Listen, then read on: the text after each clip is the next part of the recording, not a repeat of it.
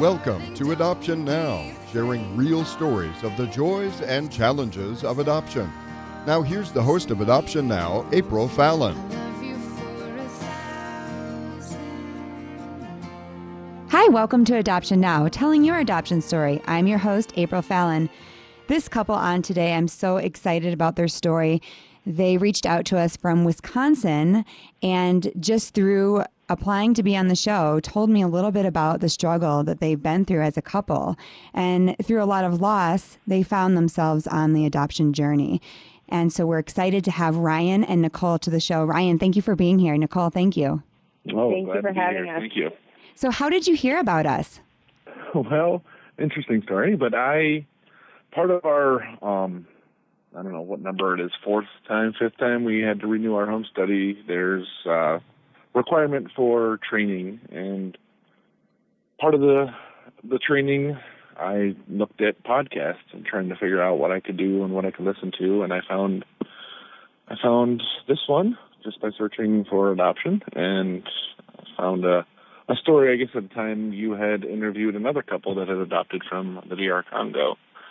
And I listened, and at the close of that, um, your beautiful voice speaks up and says, if you have a story to tell, let us know. And uh, this story is God's story, and we wanted to share share with it the way that He worked uh, through this journey. And uh, so we applied. That is so exciting to us. And if you're listening from another state, don't be afraid to apply because even though we're broadcasting from Colorado, we'd love to reach all the different states. We had a couple on from California and Portland, and now um, we're reaching to the Midwest, which is very exciting. And so we're honored to have you today to kind of open your hearts and tell us your journey about getting your child from the DRC. Let's just talk about the very beginning. You have three biological girls and you wanted another child. Is that correct? Yes, that is correct. Yes, um, we have three girls, and um, after we um, had our third, um, we got pregnant again, and we lost that baby. And then a little bit later, after that, we had a, got pregnant again and lost another one, and um, and then a third. So after the third loss, um, we just were really praying and asking God what He'd want us to do. We really still felt the need and the desire that God put on our heart to um, have another child, and so we were just praying about the possibility of adoption. And God was working a little more quickly in my heart, and I presented this to my husband, and he wasn't yet on board because he was still hoping we could have a biological child.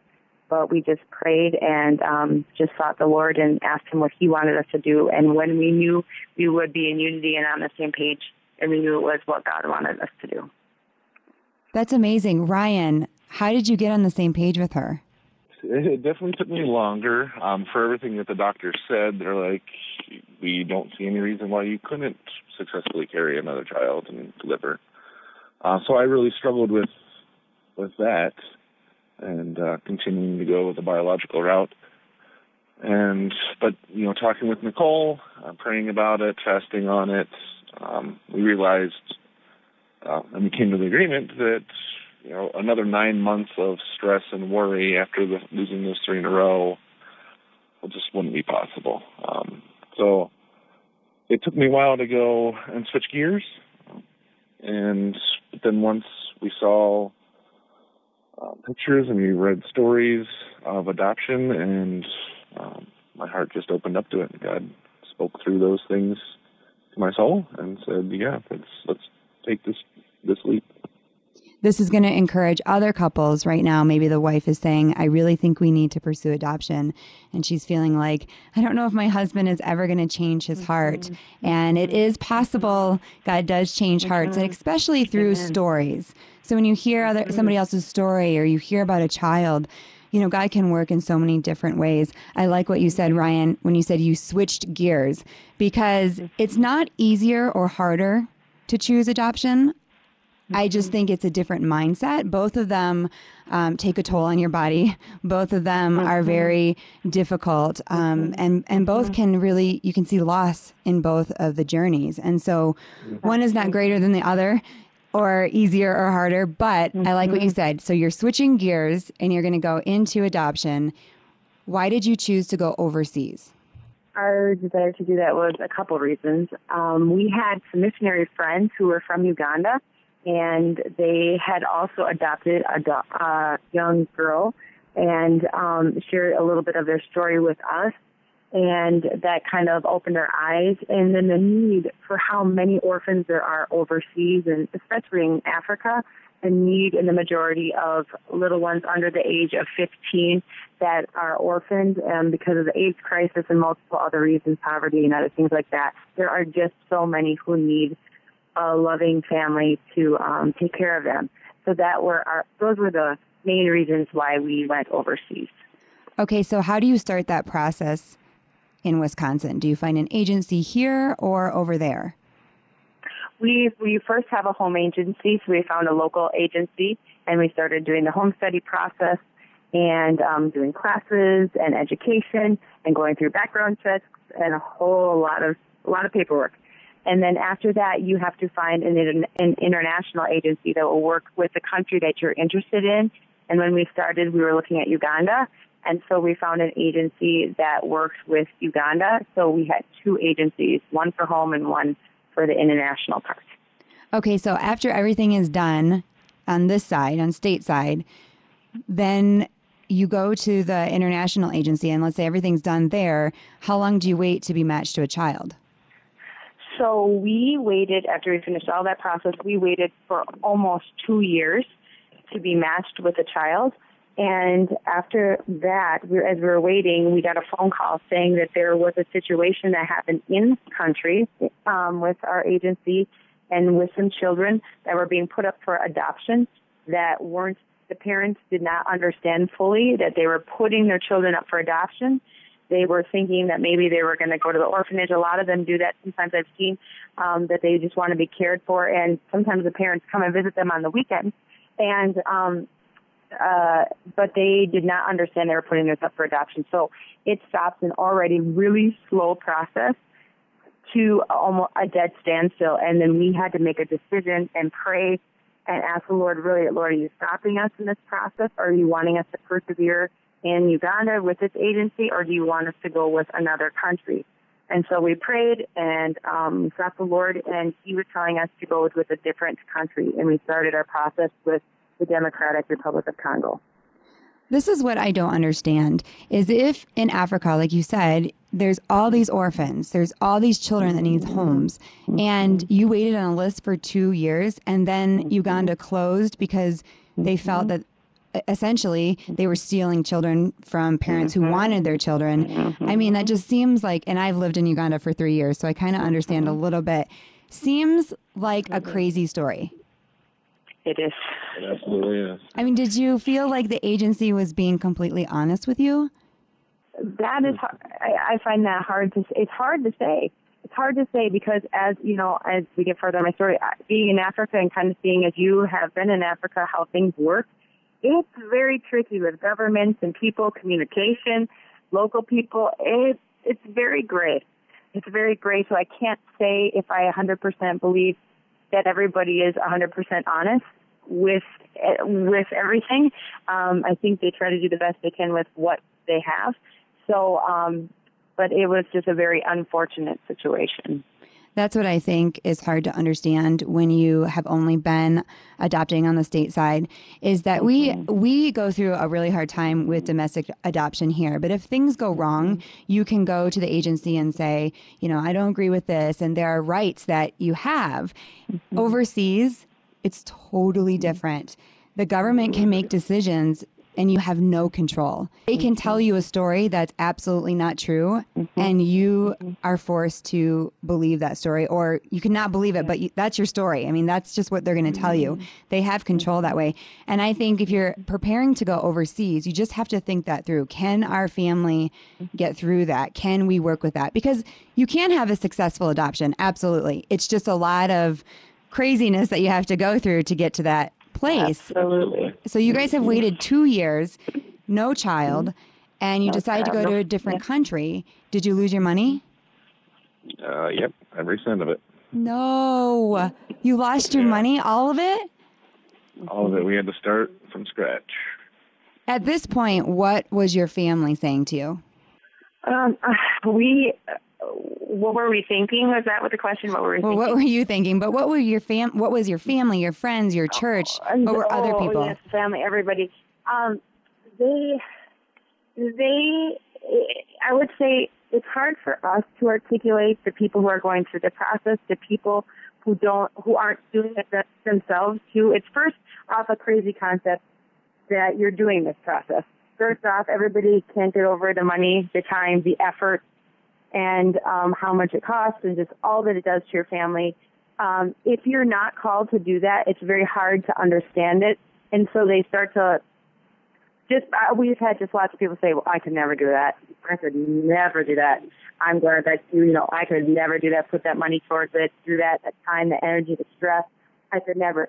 But if God calls you to do it, he will equip you with what you need to do it and give you the grace to do it. Because um, we went through the this has been the craziest situation but god has given us grace to do it and we can see now it's just share what he's done. So a lot of comments of i can't believe you're doing it. A lot of um, are you sure this is the right thing? Is god telling you to stop the process? Um, those were some of the things and that's why from the beginning to end we started in prayer and that's where it's always been centered on god and what does he want and that's why that was really crucial for us to pray again. We said, God, is this a stop sign? Does this mean stop and be done? Or do we go ahead? And with people praying by, with us and for us and um, coming around side of us, we, and Ryan and I being in unity, we felt that we should go to a different agency and start the process over. Ryan, was there ever any point where you thought maybe we shouldn't be doing this?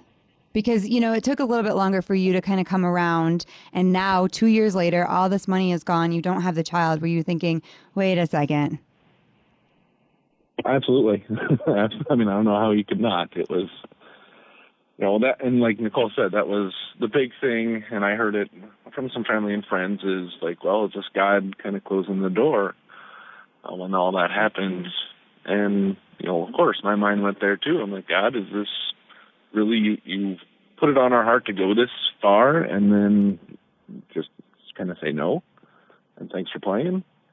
Uh, and I just I had a hard time believing that he would, you know, he would call me and change my heart um, to do this, and that would be the end of the road.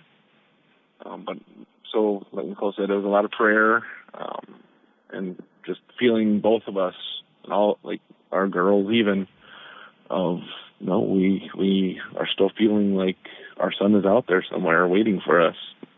We can't stop now. It's a great point. Just that you knew you had a calling to do it. It's deep in your heart and you mm-hmm. can't give up. That's something that mm-hmm. people don't understand sometimes is that it's a calling to adopt. It really is because mm-hmm. it is war. You're fighting for this child to go in a different direction. You're literally saving a child from the grave. Mm-hmm. Now, as adoptive parents, we don't like when people say, You saved that child. It's like, well, no, really, the child saved us. I mean, we're all in it together mm-hmm. and we needed each other and we were meant to be a mm-hmm. family. But when you're fighting, you really are saying, God, please give me this child and let's have their future go in your direction. And that can be all war. I'm telling you, I, I understand that. And so I understand that feeling of do we pick up and fight or do we just kind of walk the other direction? So you guys knew it was a call. Let's talk about your girls really quick. How old are they right now after the two year process? Not right now, I'm sorry. In the story, the two years has gone by. What are their ages?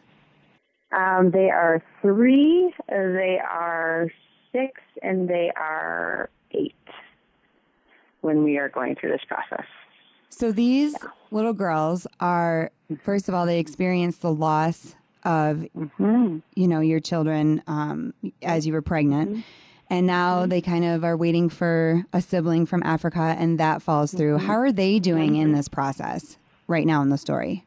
They were really struggling. They were really struggling. It was it was a very it was it was a key moment in our family, a really teachable moment for all of us. They were struggling with the point of through our losses, why didn't God answer our prayers when we prayed for a healthy baby? And why didn't He answer our prayers the way we were expecting? Why did it happen again and again and again? And then now, when this happened with Uganda, it felt just like another loss, like I lost another baby. And um, the hope of a baby, and your heart um, longs for that, and, and feels that same longing as when you're pregnant. Um, it's just a different kind. And so they were they were they were hurting. They were hurting. They were asking a lot of tough questions. They were asking, why would God allow this? Um, why is it so hard? Why why when we're praying, doing all the things it says in the in the Bible to do, why is it not working out the way it should? And these are really tough theological questions that my children were asking us. And we just had to just be rooted on what God says that He knows the big plan. We don't, and we trust Him to to lead us in the right way. We follow. We wouldn't do anything differently.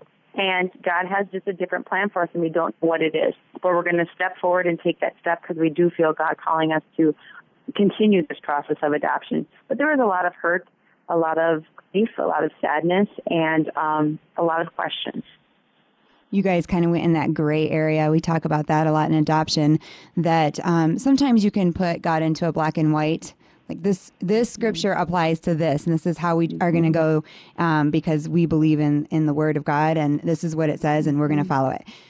In adoption, there's this interesting gray area where all of a sudden, as parents, we don't have the answers, and children are asking, and we just have to say, we don't have a, a perfect scripture. We don't have the answers, but we're going to have faith and we're going to just believe in God and we're just going to keep pushing forward. And hopefully we'll see mm-hmm. his hand through the whole thing. And as you guys know, you did. But that's really hard as parents to say, "Oh girls, I don't we don't know. We're in the same place you guys mm-hmm. are." Yeah. Mm-hmm. I mean, the whole time I had I had they were asking questions that I was asking too. Um, so we really we struggled together. I think you know, even Nicole, all of us had those same questions of why God, why is you know, why this loss, why this loss again, why another, you know, and like you said, there was no like key scripture that said, "Yep, okay, we get it, totally, it makes sense." Um, it was just that reliance that God, you know, has a plan for us and it is good, even though it might not feel like it at times. So we just really throughout this this whole journey, um, it we leaned on him and we leaned on each other and grew a lot closer to him and each other throughout it. I like what you're saying about loss. Not that it's easy, but sometimes people have a hard time understanding an adoptive family going through a process and the adoption falls through. For instance, I had that happen several times and I would just grieve and grieve. Mm-hmm. And I had other people say to me, Well, I mean, you didn't really have the baby or you weren't pregnant. And because I've never been pregnant, I wasn't able to say, Well, I have lost a baby and I've lost this adoption. And so it's very similar, but you have. Mm-hmm. And so can you just speak into that for a minute? You have lost and been, you've been pregnant and lost and you've adopted and lost. What, what is that similarity? It's, it's the hope, it's the hope of something to come. It's the hope of a child. It's a hope of, I'm pregnant and I have this little one in my tummy and I, I I'm I'm hopeful. I'm hopeful to see this child grow and come to health and fruition and same it's the same thing that applies to adoption. It's the same thing. I have God put this hope, this desire inside of our heart and we're, uh, we're hoping, we're praying, we're persevering, we're doing all these things we can do to continue the process. And when it falls through, it is devastating. It is that same loss that I felt. I felt it four times. I had one before our first daughter too. I, I felt that same exact loss as if I had carried and lost our child, the same exact thing. It was that hope of what was to come, the hope that God put in our hearts, that same desire. We were wanting it to come, and it, and it didn't come. And so it, it, it is an absolute loss and grief and um, questioning. Um, why is this allowed multiple times in a row? What are you saying to us? Um, and yeah, it was a time of wrestling and loss, but it really a big time of digging into scripture and really saying, what does it say? God never said it was going to be easy. He never said it was going to go the way we wanted. And he sees the big picture. We see the little picture. So just keep on trusting him. And God, just through this journey, especially the trust factor, all out of your control. I mean, we have complete trust in Jesus Christ and that He knows best no matter how it turns out, good or bad. You know, if we get our child, if we don't, He's still good. His character doesn't change. So that's really something we um, learned through it. I think that you're going to help some families right now who have gone through a loss of adoption and they haven't gotten the support that they needed, possibly from friends or family or their church, and they feel very alone. And so this show is really going to reach out to them and say, You're not alone. There's families, and the grief process is the same, and the loss is the same, mm-hmm. and you're not crazy. It's absolutely normal to feel. Mm-hmm a, a heavy sense of sadness, but God's going to mm-hmm. carry you through. I can't wait. We got to take a break, but I can't wait to hear the rest of the story when you go to the DRC and the whole process to bringing your son home. So stay tuned. You're listening to Adoption Now. I'm April Fallon. We'll be right back.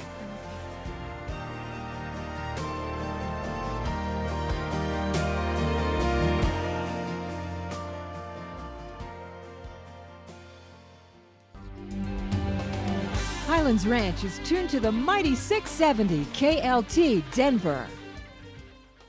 Hi, this is April Fallon with Adoption Now. Mark your calendars to join Adoption Now at the Justice Run Sunday, October 2nd.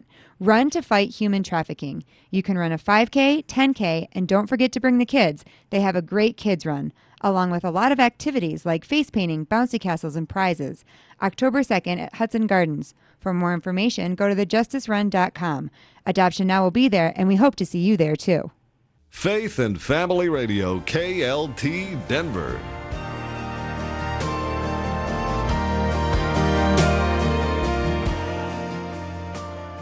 Welcome back to Adoption Now. I'm your host, April Fallon. Today we're talking to Ryan and Nicole. They, through a lot of loss, decided to go into adoption. They went to Uganda. They waited for two years. Uganda closed. So they had to close up that adoption and walk away from that loss. And they've been talking about just how they worked on that through their with their family, um, with other people in the church, and really staying true to their calling. So they decided now that they're going to go to the DRC. So let's pick up from there.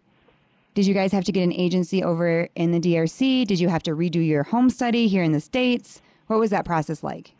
Yeah, we needed to find a new agency that uh, did operate in the DRC. I don't remember where we were at the home study. I know we've renewed it these four or five times. Oh my goodness, that's a lot of paperwork. Yeah. Oh yeah. A that's a lot of cleaning your house, right? yeah, absolutely.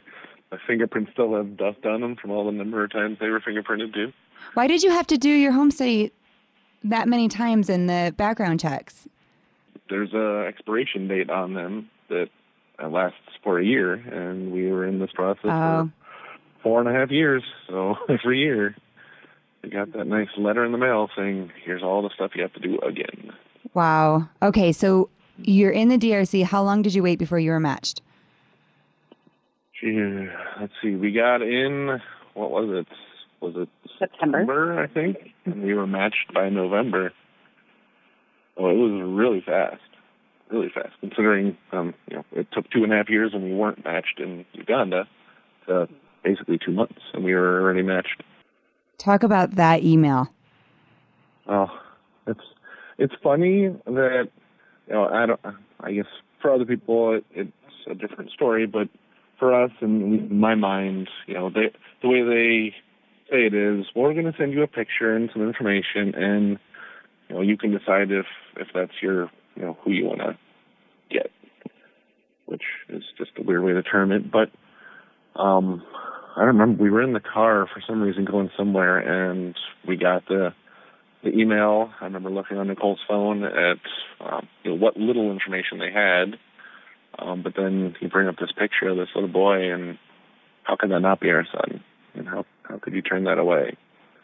Um, so there was a lot of tears. You know, that car was full of emotion, and you know, we answered almost immediately, "Yeah, that's our son." Did you show your girls? Oh, absolutely. So they were involved right away, even if it was going to fall through. You showed them. Yes, they were involved in every step of our process. Yes, we had a very open, honest, um, as much as we could um, relationship because they're very much a part of our journey as as we are. So um, they're very much involved with this little boy, and we've been waiting for over two years to be showing a match. And here we have your brother, and yes, they were very much a part of that. Let's talk about the little boy. How old was he? What was his name? What was his background? Um, his name is Amedo. He was almost four years old when we saw his picture. He just had gotten to the orphanage. Um, our son had um, a mother and a father. Um, they both were deceased. Both of them died, and the dad went to a neighboring country and passed away. And then the mother also passed away in Kinshasa. They they gave him to a pastor, um, and he took him in his home for over two years and cared for him. And then after two years, for whatever reason, they just said we couldn't do this anymore. So then they brought him to the orphanage. We he got there in November, and we immediately got matched with him. They showed us his picture um, right away. So that's a little bit of his background story. Did they tell you what he was like? I mean, he suffered a lot of loss. Uh, no, they know nothing. They said Yeah, nothing of any detail. So you didn't know his Just was- personality or his health? No. Did you know health? Literally, it just said here he looks generally healthy. Here he's maybe been maybe been tested for a couple of things. Maybe doesn't have AIDS or these hepatitis B and A, and but other than that, we knew nothing. Mm-mm. Yeah, there was no there was no in-depth medical exam that they gave him or anything. So if I'm listening to this story, I would be thinking you guys run home, you pack your bags, and then you go get him and bring him home. But it wasn't like that, right? I'd love for that to be the story. So what happened after that? You're excited. This is your son, and now what? And then uh, there's a suspension. the you know, so we start the process uh, with our agency of going through the you know, formalizing him as our son in country in DRC. So there's a whole bunch of paperwork and court system and all that stuff that's involved with them recognizing that we're we're now his parents. Uh, so it's not that simple of a process. Um, but as we started that, the government suspended exit visas. So even if and when you know the court system recognized that we were his parents, he wouldn't be allowed to leave the country, and they they suspended exit visas for all children. So any child over there, in whatever state of adoption they were, was stuck. What year was this? 2014, I guess, something like that. Was this the first suspension? It was not. So when the when this happened, our agency told us, "Oh, you know, the last time this happened, it lasted like a month. So no worries. Continue forward." Um, yeah, like they they put us at ease when that notice went out. I don't- Uh, it's no big deal. I don't understand that because if you're saying that you're matched, you finished all the paperwork, he's legally your son, correct? Mm-hmm. How can they say you can't have him? He can't go out of the country. Because the government said you can't go out of the country. That's why. Because the government told us that we cannot leave with our child because there were suspicions of other people who were maybe selling their adopted children for organs back wherever they adopted them, or there were people who um, who were smuggling their children out of the country. There were people who um, maybe said they were um, not hetero, that they were gay, and they did not say that in the thing, and they had a rule against that. And so they felt like they'd kind of been duped, is kind of what they the government would say, and so that's why they put a very a big halt on the process, where it was a very quick process, maybe a four month process total from start to finish in country. It went to a very very slow process to doing in depth checks. And at this point, he's he's still a, a Congolese citizen, even if he's our son. So, I mean, there was a lot of times during this when we were like, well, can we just get citizenship, American citizenship? And then, you know, then we can look at it as their government is keeping an American hostage in essence, but that never happened. But that's that's why they could make that rule and make it stick is his passport was still DRC and they needed to stamp it and they wouldn't stamp it, basically.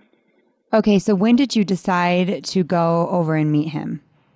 After we saw his picture in November, we were praying during this whole time, of course, that the suspension would lift, and there was a lot of talk that hopefully it would, and that's what you're praying. So you're kind of holding off, even though you wanted to go. Plus, it's very, very expensive to go to Africa.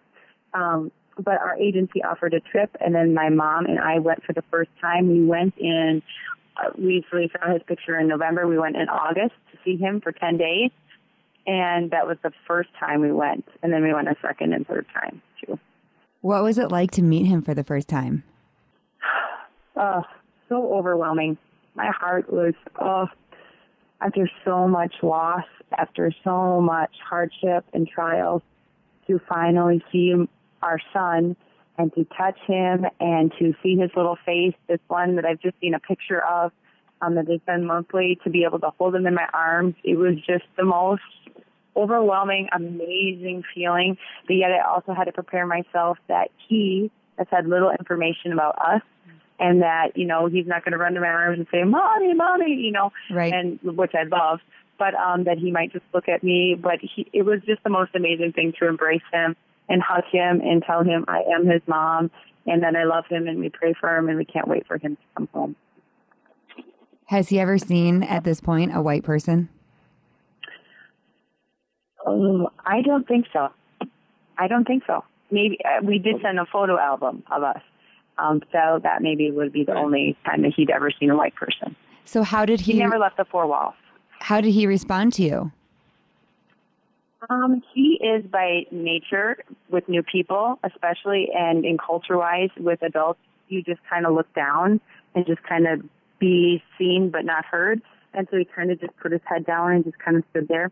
But as the week went on and as we played and as we did that, then you start seeing some of his personality and him opening up and him maybe receiving some touch even because he's never been held, he's never been cuddled, he's never been touched and he was just starting to open up and to receive some of that. And then it, it's really difficult because then you have to say goodbye. So he just starts to open up a little bit, and then you have to say goodbye. So it's really hard. I do not know how you did that. I do not know how you got on a plane. But I mean, your heart Yes. was in two different places because you have biological children here and then you have a son there. And so you have to make that choice. How did he respond with you leaving? Um, he didn't understand. He's very used, like you said, to the first part in the first part of the segment, lost. He's used to change. He's used to adapting to whatever situation he's been given without choice. So he just took it. He didn't understand it. Um, I didn't even know if he would say anything, but I did find out after that he was saying, "Where's my mommy? When is she coming back from me?" Some of the people told me when they went to go visit him after that he would say that. Now, the second time I went, Ryan and I went, and he very much cried after we left. He cried. That attachment was starting to form. Ryan, what was it like the first time you saw him? Oh yeah, it was Nicole. It was surreal. It's when you see this boy. Thankfully, Nicole had been there, so we got to see a little um, like FaceTime stuff when she was over there. So seeing him move, hearing him talk, um, but just watching him warm up to us, and it, it was surreal. I, I don't know how other what other word to use. Like this is my son. This is the son that I've been carrying around a picture and showing off to everybody, and now I'm with him. Um, and it was it was amazing. I get more comments from dads who say, I don't know if I could love a child that's not mine. And so I think you're just speaking into that and saying it's absolutely possible. And when you saw him, he was your son. Yep. Yeah, and I was I was scared of that too going into this. Was like I love my three girls. I love them. You know, they are mine. So you know, and I think every whether it's biological or through adoption, you always have that thought of how can I love another as much as I love these. And you know, is, is it going to be different? Is it going to be weird because he's not biological? Because you know I haven't had him since day one. All of that, and just once I met him, and my, it was the same thing as seeing a you know a birth. It was like my heart grew a bigger size, and that much more love poured out of it. And I didn't, you know, I didn't know that was possible, but it it is. That's amazing. So when you find out all this information that you can't bring him home, but you have now met him, he's now connected to you, you're connected to him. What was your family trying to decide to do next? We um we as we were just getting little like we had pictures and those sort of things and we got these they just started because the suspension was on so long we could see him on Skype for ten minutes um one one time a week and we could just tell as we were seeing him through Skype like this is not what a parent does. This is not what what we do at all. This is this is if our other girls were over there at this long and separated from us, would we not go there, get them? As it as it doesn't seem like their suspension's letting up, as we kept praying for it to do and hoping it would so we could bring him home. We just knew that we needed to do something. So Ryan and I prayed and we decided that I and I would go and my youngest daughter would go to live in Congo with our son until we could bring him home legally. So at this point, how old is your youngest? Our our son our son is six at this time. He just turned six. And then how old is your daughter? Um, Claire is seven at the time. The youngest one was the youngest daughter was seven. Seven. Okay. hmm Wow, that is a long time because, you know, when we were starting the story, when you're going to the DRC, she was only three. So it's been four Three. years of this whole process. Okay, Yeah. so you guys are all going to go. You two are going to go and be with him, and dad's going to stay home with the older two daughters.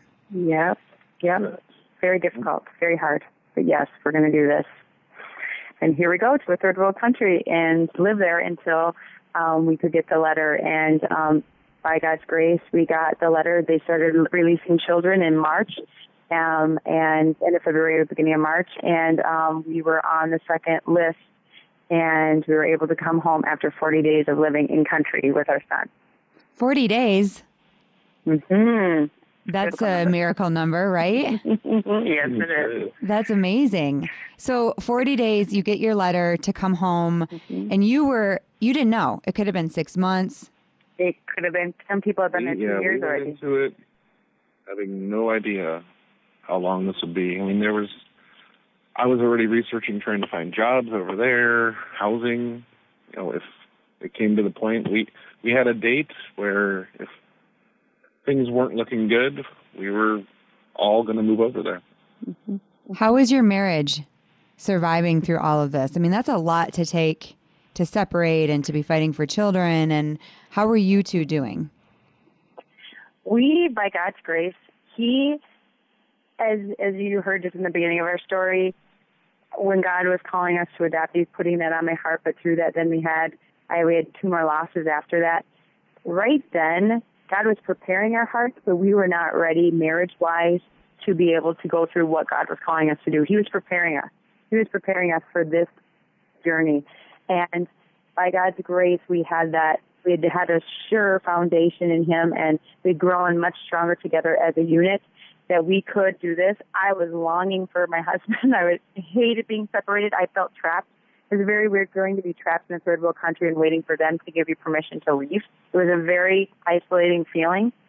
And so, um, just to be able to tell that to my husband, for him to be missing me and taking care of the kids, it was very, very hard. All we could do is just trust the Lord that He would work, look forward to the next time we would get together, and believe that God would bring us together soon. So you get your exit letter, you're on a plane, you're bringing him home. What was that first encounter like? You get off the plane and your whole family is together finally. Yeah, it was it was a heart melter. I well, when we brought him home, um, just through some behaviors that he displayed over there, Nicole said, "I need you to help us fly home." Uh, so I, you know, as soon as we got that letter, I got passports and visas, all that stuff set up for me, and um, you know that took I think a week, which was painful because she knew she could leave, but she couldn't leave without me. Um, so I went, got all that done, got my ticket booked, flew over, you know, took the two day trip over there. I think I got in, I don't know, like 10 o'clock, 11 o'clock at night, and turned around and flew with everybody home the next day.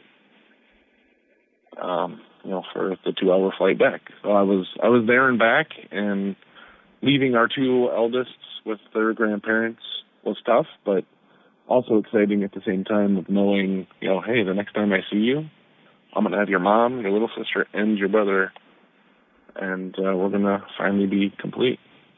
You changed his name, right? Yep. His name is Derek Philip Amado Blazik.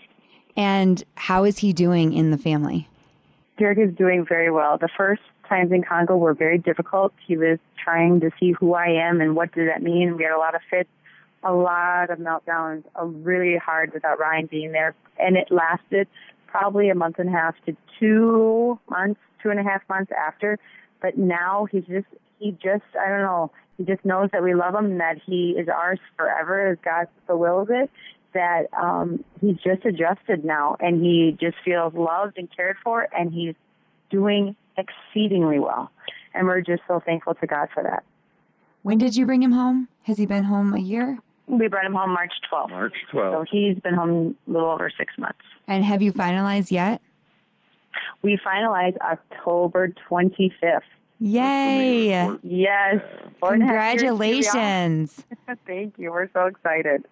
Any adoptive family can tell you the day that you finalize is a party. I'm telling you, the moment the judge says your child's full name and it's your name, and you have fought tooth and nail everything, mm-hmm. and all of a sudden it's over.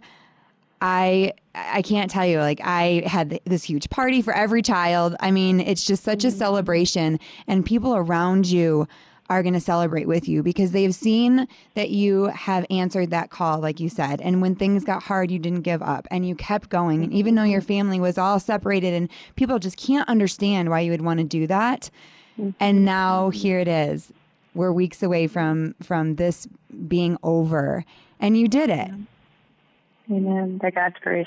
Amen. I'm so glad that you were on the show. Thank you so much for finding us and applying and telling us your story because it's very encouraging in so many aspects of the journey. And you did well. You did it. Thank you. Thank you so much. God is good, and we're just so grateful to share. Thank you for letting us Yeah, thank you. share our story. Don't forget to like Adoption Now on Facebook. And remember, all of our podcasts are available on iTunes. Thank you for tuning in to Adoption Now. I'm your host, April Fallon. See you next week.